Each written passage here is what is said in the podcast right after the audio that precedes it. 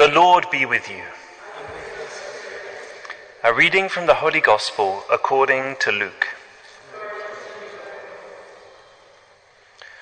Jesus said to his disciples, You see how it is written that the Christ would suffer and on the third day rise from the dead, and that in his name repentance for the forgiveness of sins would be preached to all the nations, beginning from Jerusalem.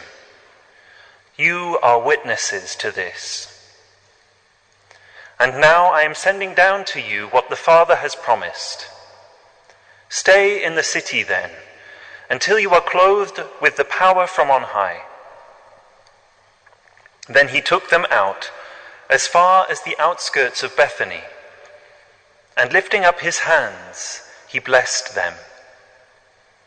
Now, as he blessed them, he withdrew from them and was carried up to heaven.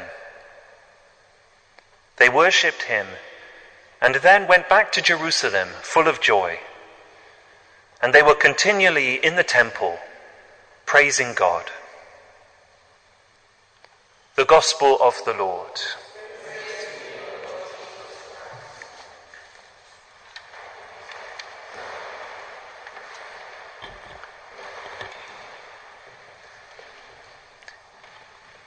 Lord, has the time come?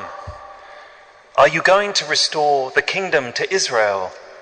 The apostles ask just at the moment when Jesus is about to be taken up into heaven. And we can understand their dismay. We can sense their disappointment. For 40 days, they've been with the risen Jesus, they've experienced his victory. And it seems that this must surely be the climactic point of what he's been preaching for the last three years the coming of the kingdom of God. Surely it must be now that Jesus is going to restore the kingdom, and yet he seems to be taking leave from them. What Jesus had preached had spoken to them in such a profound way about their hope for the Messiah. The hope for a Messiah who would come, who would wipe away every tear, would drive away the Romans from the land of Palestine, and would restore the kingdom to Israel. As we sense their disappointment, I think today we can find in Jesus' answer a light for our own disappointments in life. All those moments we have where God hasn't answered our expectations, where God hasn't intervened in the way that we thought or hoped that he would. There's two lessons in Jesus' response to them. Firstly, that he's not doing less than what they hoped, but more.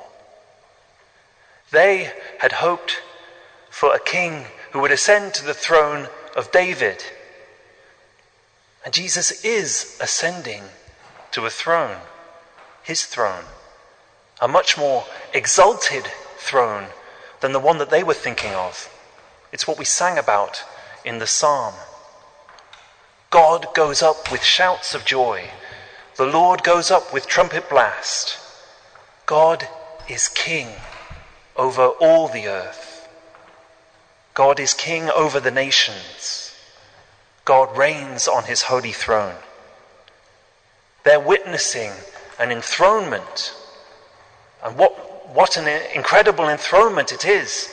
Not just a Messiah mounting to the throne of David, but the Lord mounting to the throne of God Himself. To be not just the King of Israel, but the King of all the earth.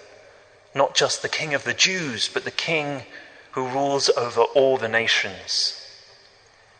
That's why their mission will now be to go not only to Jerusalem and Judea, but also to Samaria and even to the ends of the earth.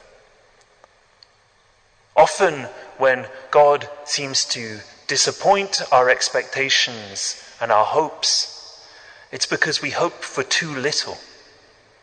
And He's in the process of achieving something much, much greater in our lives, the full consummation of which we haven't yet seen. Another aspect that can shed light on our disappointments, on our failed expectations, is the fact that fundamentally what they ask him to do is to do something for them. They want him to act and for them, in their favor, to restore the kingdom to Israel. But he doesn't want to just do something for them. He wants to do something through them. He's going to associate them to this work of bringing about his kingdom throughout the whole world. Not just him doing it for them and restoring the political kingdom that they were hoping for, but associating them, making them the heralds whose job is to spread the good news even to the ends of the earth. It's a bit like the big issue. You know, the slogan of the big issue not a hand out, but a hand up. I guess the other way around. A hand up, not a handout. Jesus doesn't want to just do something for us, He wants to work powerfully through us. He's going to send the apostles a power from on high, the power of the Holy Spirit, so that this kingdom that they long for, or rather this kingdom that is so much more than they ever longed for, can come about not just for them, but through them. For us too, that can be a light. We want God to do things for us. We come to Him in prayer and we ask Him to intervene in our life, maybe to change a colleague's heart, for example, someone who is causing us trouble.